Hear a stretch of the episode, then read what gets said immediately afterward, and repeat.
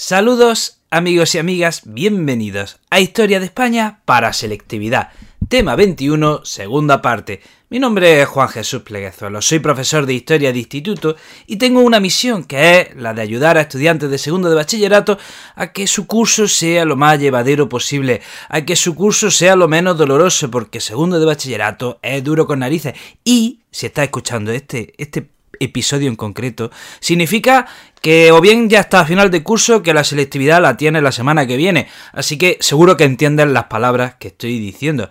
Antes de empezar con el programa, dos recordatorios muy importantes. Si te gusta cómo cuento la historia, si te gusta cómo veo la educación, puedes adquirir mi libro, como una historia, en Amazon. Te dejo el enlace en la nota del programa. Y atención, una primicia mundial, universal, ahora para todos ustedes, señoras y señores, ahora ya sí, ahora ya sí de verdad, he entrado en Twitter y estoy activo en Twitter. ¡Oh! Increíble, señoras y señores. Tengo ya 24 millones de seguidores. O sea, lo estoy petando, lo estoy petando. ¿Cómo se llama? Arroba el profe inquieto Sí, ya está, arroba el profe inquieto. Así que pues por ahí puedes seguirme que iré compartiendo todos mis podcasts y si también quieres ayudarme, pues bueno, Twitter es una, una buena red social pues, para darle, para compartir contenido. Así que uh, ese es el Twitter, arroba el profe inquieto. Bueno, empecemos con el programa. Vamos a hablar de las etapas políticas desde el 79 hasta la actualidad y sus principales acontecimientos. Entonces, vamos a hablar del 79 al 82, que eh, estamos hablando del gobierno de la UCD. Recordemos que la constitución de... Recordemos que se ha aprobado en el año 1978 la constitución y en marzo del 79 se celebran elecciones. ¿Quién es, ¿Quién es el partido ganador, ganador de esas elecciones? La UCD. ¿Quién queda segundo? El PSOE. ¿Quién queda tercero? El Partido Comunista Español. Entonces vamos a hablar, vamos a hablar brevemente de esos de ese gobierno de Adolfo Suárez, que va del 79 al 81. Una medida a destacar de su gobierno, pues tenemos que hablar de el Estatuto de los Trabajadores. ¿Qué sucede? que eh, empieza Adolfo Suárez empieza a tener problemas. Por ejemplo, estamos en, una crisis económica, se están desarrollando los, se está desarrollando el estado de la autonomía y eso empieza a crear tensiones y competencias entre la autonomía. Empieza a haber terrorismo, bueno, empieza a haber, ya había terrorismo, pero el terrorismo se da con mucha frecuencia a los actos terroristas. Entonces empieza a haber una crisis en la UCD y esto, bueno, pues provoca, digamos, la caída de la popularidad de Adolfo Suárez. Por ejemplo, en las elecciones municipales del 79, la UCD es primera, pero ha perdido mucho apoyo. El partido que ya está despuntando con fuerza es el PSOE. ¿Y qué hace el PSOE? Bueno, pues aprovecha la debilidad de Adolfo Suárez para presentarle una moción de censura que pierde, pero bueno, a Adolfo Suárez lo deja ya más tocado. Entonces, ¿qué es lo que hace Adolfo Suárez? Pues se cansa y dice que me voy porque no me quieren ni dentro ni fuera, ahí os quedáis, y nombra como eh, sucesor a la presidencia de gobierno a Calvo Sotelo. ¿Qué pasa? Que cuando se le nombra eh, se le va a nombrar presidente de gobierno en la investidura, se produce un golpe de Estado. Estamos hablando del 23 de febrero de 1981.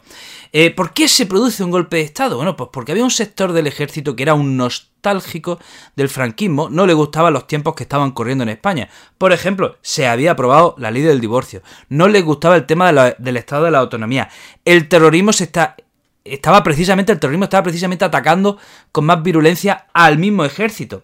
Entonces, bueno, pues había un sector del ejército que quería volver eh, a, tiempos pasados. De hecho, ya en 1978 hay una conspiración que le llaman la Operación Galaxia, donde están el teniente coronel Antonio Tejero, supongo que le sonará, y un tal Sainz de Estrella. El mismo coronel Tejero vuelve a aprobar el mismo 23 de febrero cuando se está invistiendo presidente a Calvo Sotelo, el coronel Antonio Tejero entra en el Congreso con 200 guardias civiles y secuestra a todos los diputados. ¿Quién apoya ese golpe de Estado? El general Milán del Bosch y la división acorazada. ¿Qué sucede? Que esa misma noche el rey de España desautoriza el golpe y este estado y ese golpe de estado pues queda bueno absolutamente eh, aislado y sin efecto. Eh, entonces hablamos, vamos a hablar de Calvo Sotelo, del gobierno de Calvo Sotelo, que es un gobierno continuista y que mm, ingresa en mayo del 82, ingresa a España en la OTAN, que era el requisito para que España pudiese entrar en la Comunidad Económica Europea. Aprueba, atención, la ley del divorcio. Y hay que decir que, bueno, que en las elecciones de octubre del 82 la UCD pierde, gana eh, el PSOE. Vamos a hablar brevemente sobre esas elecciones del 82. Por la derecha teníamos a, Alianza Popular, dirigida por Manuel Fraga, tenemos a la UCD, que ya va de capa caída, y tenemos a CDS, que lo, que lo ha fundado Adolfo Suárez.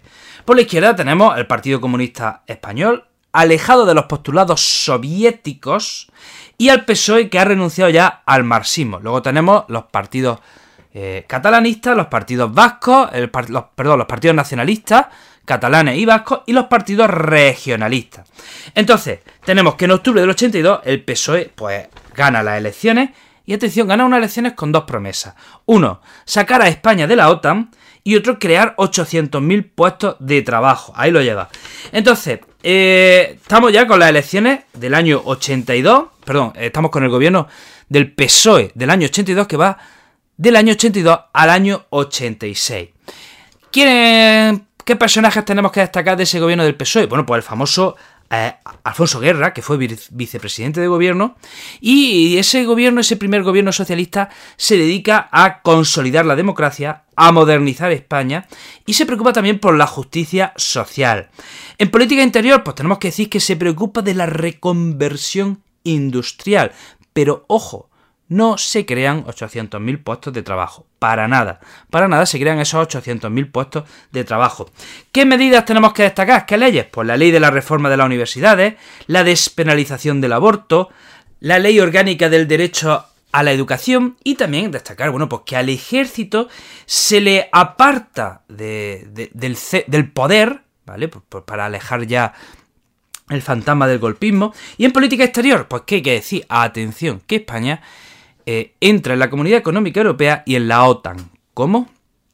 Sí, España entra en la OTAN. Pero si habíamos dicho que el PSOE prometió sacar a España de la OTAN, pues sí, España, eh, PSOE, cumple con una parte de esa promesa electoral, que era convocar un referéndum, pero no cumple con la segunda parte, que hace que en ese referéndum el PSOE cambia de opinión. O sea, la campaña del 82 el PSOE dice que va a sacar a España, que va a convocar un referéndum para sacar a España de la OTAN. Pues efectivamente convoca ese referéndum, pero dice ya que, que se lo ha pensado mejor y que mejor que España se quede en la OTAN. O sea, el PSOE ahí viró y cambió de opinión. Eh, y bueno, llegamos, eh, bueno, y, eh, el resultado de ese referéndum fue que España se quedase en la OTAN. El pueblo votó porque España se quedase en la OTAN. Llegamos a las elecciones del 86, que vuelve a ganar el PSOE con mayoría absoluta.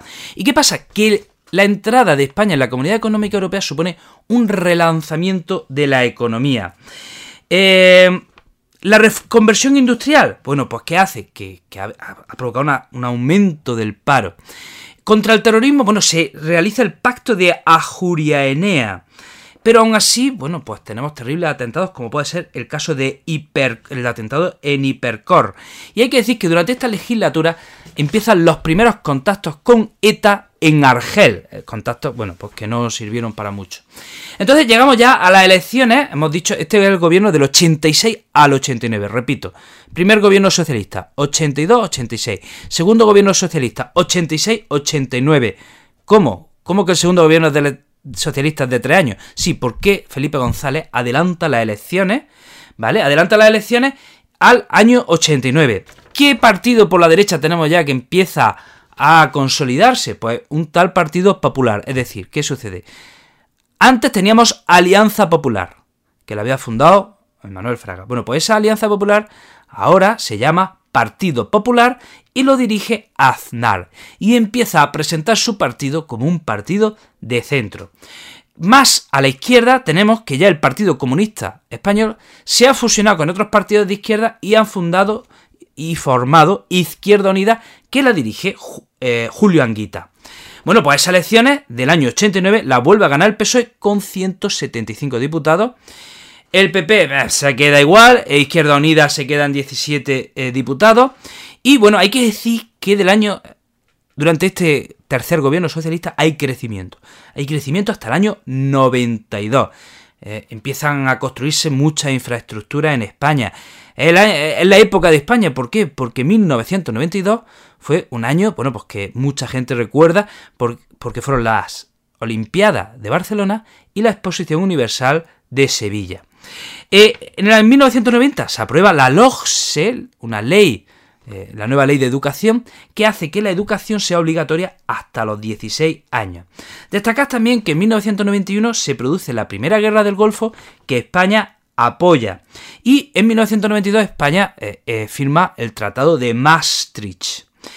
Eh, ¿Qué pasa? Pues que por esta fecha empieza una oleada de casos de corrupción tremenda, muy parecida a la que hemos vivido ahora. Por ejemplo, tenemos el caso Juan Guerra, tenemos el caso Filesa, tenemos el caso Mariano Rubio, tenemos el caso Luis Roldán.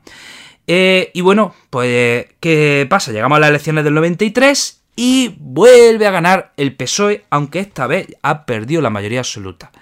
Ahora mismo el PSOE se gana con 159 diputados y atención, el PP tiene 141 diputados.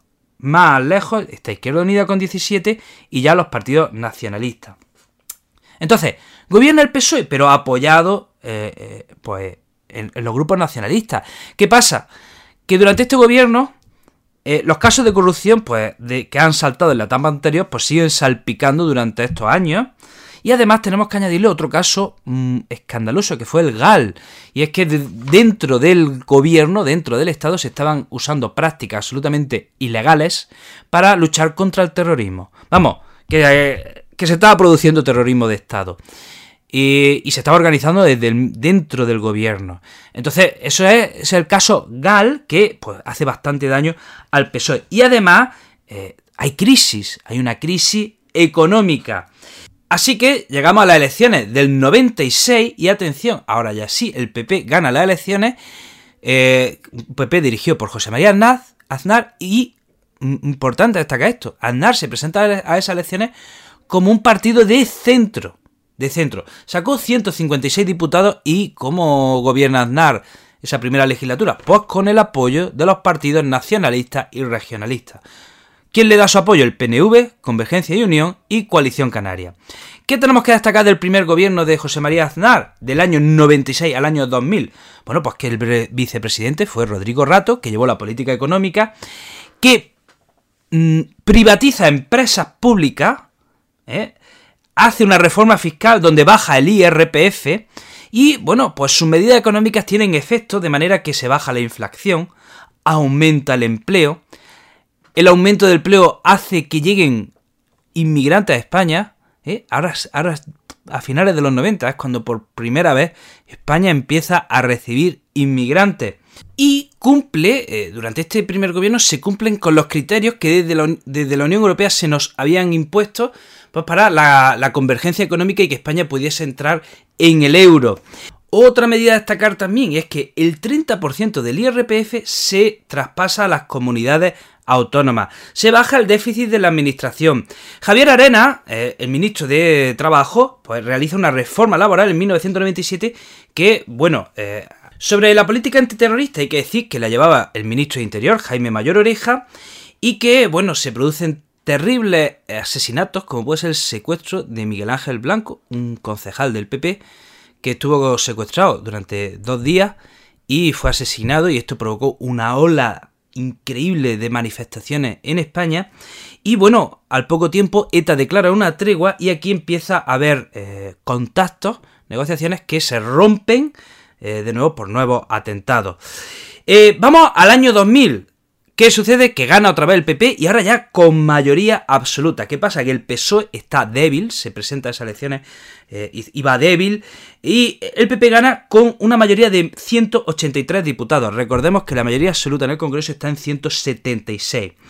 Eh, ¿Qué pasa durante esta segunda legislatura del PP? Pues que hay crecimiento económico, baja el desempleo. El 1 de enero del 2002 España entra en el euro, se empieza a usar el euro y esto provocó una subida de precios que aún hoy nos provocan pesadilla a muchos. Eh, empieza el boom de la construcción, se aprueba una nueva reforma laboral que lleva que, da como resultado una huelga general y empieza a haber, bueno, problemas, por ejemplo, el plan hidrológico que hace que, que se quería hacer el trasvase del Ebro y esto provocó protestas en Cataluña y en Aragón. Por ejemplo, se aprueba también unas leyes educativas. Eh, por ejemplo, la ley orgánica de, la calidad de la enseñanza, que era para, reformar las universidades. Se aprueba la ley de extranjería. Eh, ocurrió el escándalo o la tragedia del Prestige. Resulta que en Galicia se hundió un petrolero y se culpó al gobierno de malas actuaciones que provocaron una auténtica catástrofe ecológica. Pero lo que desgastó a este gobierno del PP, ojo que tenía mayoría absoluta, fue la, Segunda Guerra del Golfo Pérsico. En el año 2003, Estados Unidos invade Irak y eh, Aznar se pone el primero de todos a apoyar a George Bush, el presidente de Estados Unidos, y toda la población, y cuando digo toda, yo creo que toda, toda, toda, toda, estaba absolutamente en contra de la entrada de España en esa guerra. Y esto le provocó al PP un desgaste tremendo. El 14 de marzo del 2004 se habían convocado elecciones y atención, Aznar no se presentaba a esas elecciones, se presentaba Rajoy. ¿Qué pasa? Que el día 11 de marzo, o sea, tres días antes de las elecciones, se producen los atentados terroristas de Atocha. Mueren 193 personas. ¿Qué pasa? Pues que eh, los primeros indicios llevan al gobierno a pensar que ETA y el gobierno dice que es ETA y otros indicios llevaron a decir que eh, era Al Qaeda. Y se produce una convulsión enorme. Recordemos que estamos a tres días de las elecciones y se suspendió la campaña electoral y en medio de esa convulsión, bueno, pues España vota y vota por el cambio y vota por el PSOE y vota al líder del PSOE que es Rodríguez Zapatero que gobierna, eh, tiene un primer gobierno del 2004 al 2008, gobierna con 164 diputados, necesita el apoyo de otros partidos, que en este caso fue Izquierda Unida y los nacionalistas. ¿En qué se centra este gobierno? Pues eh, en la, justicia social, en medidas sociales. ¿eh? Eh, lleva a cabo muchas medidas sociales. Por ejemplo, su gobierno tenía un gobierno de composición, o sea, era un gobierno donde había mitad de hombres, mitad mujeres. Era la primera vez que teníamos un gobierno en España así, ¿no? retira a España de la guerra de, Irak. Bueno, la guerra ya había terminado, pero eh, teníamos tropas allí en Irak y España y el gobierno de Zapatero retira las tropas de Irak. Y, como hemos dicho, implementa una serie de medidas sociales que, bueno, hoy día se siguen hablando muchas de esas medidas que Zapatero llevó a cabo. Por ejemplo, subió el salario mínimo de 450 euros a 460. Aprobó la ley contra la violencia de género, de la que tanto se está hablando hoy día. Eh, aprueba la ley de dependencia aprueba la Ley Orgánica para la Igualdad Efectiva entre Hombres y Mujeres. Y estas medidas fueron aprobadas por todos los partidos. Hubo otras medidas que fueron. Mm, que tuvieron el rechazo de otros partidos, por ejemplo, de, la oposición. Por ejemplo, la ley de matrimonio entre personas del mismo sexo. Pues esta ley tuvo. recibió el rechazo de la oposición. La ley. La LOE, la ley orgánica de educación, se aprueba también la ley de la memoria histórica. Y repito, esta ley tuvieron el rechazo de la oposición. Eh, hemos dicho la ley de matrimonio entre personas del mismo sexo, la ley orgánica de educación y la ley de la memoria histórica. Empieza la reforma de los estatutos de autonomía. Eh, y respecto a la política antiterrorista, bueno, se empieza eh, una negociación, se empieza ETA a declarar una tregua Empieza una negociación y esa tregua se rompe por los atentados terroristas de ETA. Zapatero en el plano internacional propone la alianza de civilizaciones. ¿Y qué pasa? Llegamos al 2007 y empiezan los primeros signos de la crisis. Y llegamos al 2008, se celebran elecciones y el PSOE vuelve a ganar. ¿Qué pasa? Que durante los primer, el primer año de crisis el gobierno niega la existencia de esa crisis, pero bueno, en un momento determinado ya tiene que reaccionar y, y se lía. El paro está subiendo ¿Y qué hace el gobierno? Pues tiene que aprobar una reforma laboral en el 2010 que lleva, que desemboca en una huelga.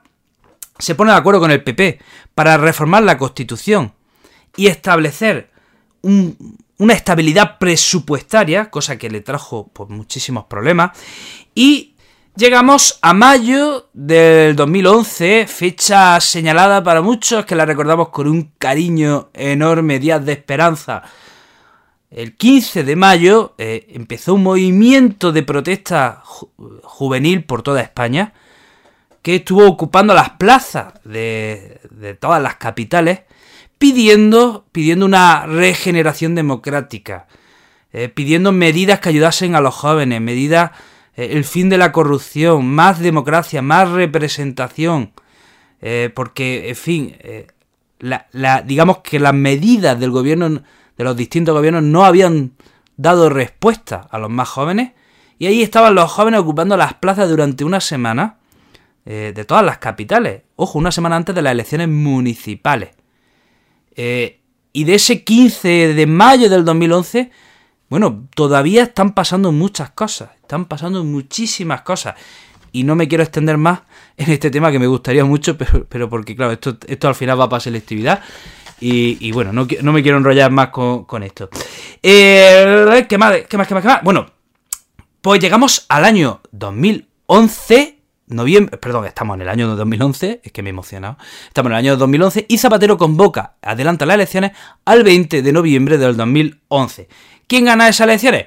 Pues Mariano Rajoy, líder del Partido Popular. Ahora gana, atención, con mayoría absoluta, 186 diputados.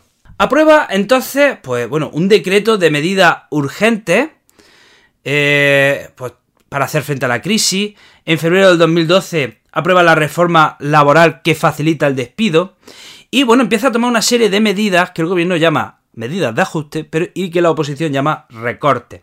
¿Qué se hace? Por ejemplo, se congelan los sueldos, hay una subida mínima de pensiones, se recorta en sanidad, se recorta en educación, o sea, en definitiva, se querían ahorrar 65.000 millones. Aún así, España está al borde del rescate y al final no hay, llega a haber rescate y se queda en un rescate a la banca con 100.000 millones.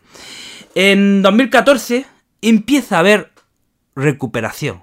Empieza a haber una recuperación. La crisis había empezado en el 2008, pues ya en el 2014, eh, tres años después de, de la llegada del PP, empieza una recuperación. ¿Por qué? Porque baja la prima de riesgo, baja el paro, pero ojo, ojo, hay una recuperación, pero los empleos que se crean son empleos precarios, son empleos que con sueldos bastante más bajos que los que había antes. O sea, es una salida de la crisis, pero una salida con muchos matices. No se recuperó ni se ha recuperado todavía el nivel de vida y el nivel de sueldo y la calidad del trabajo que había antes de la crisis.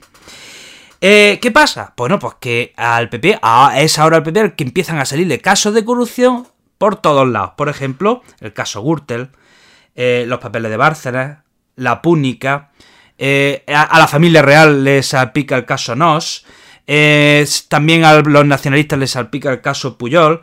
En Andalucía, esto en el caso de la Junta de Andalucía del PSOE, el caso de los ERES. O sea, es un ambiente de, parece un ambiente como de corrupción generalizada.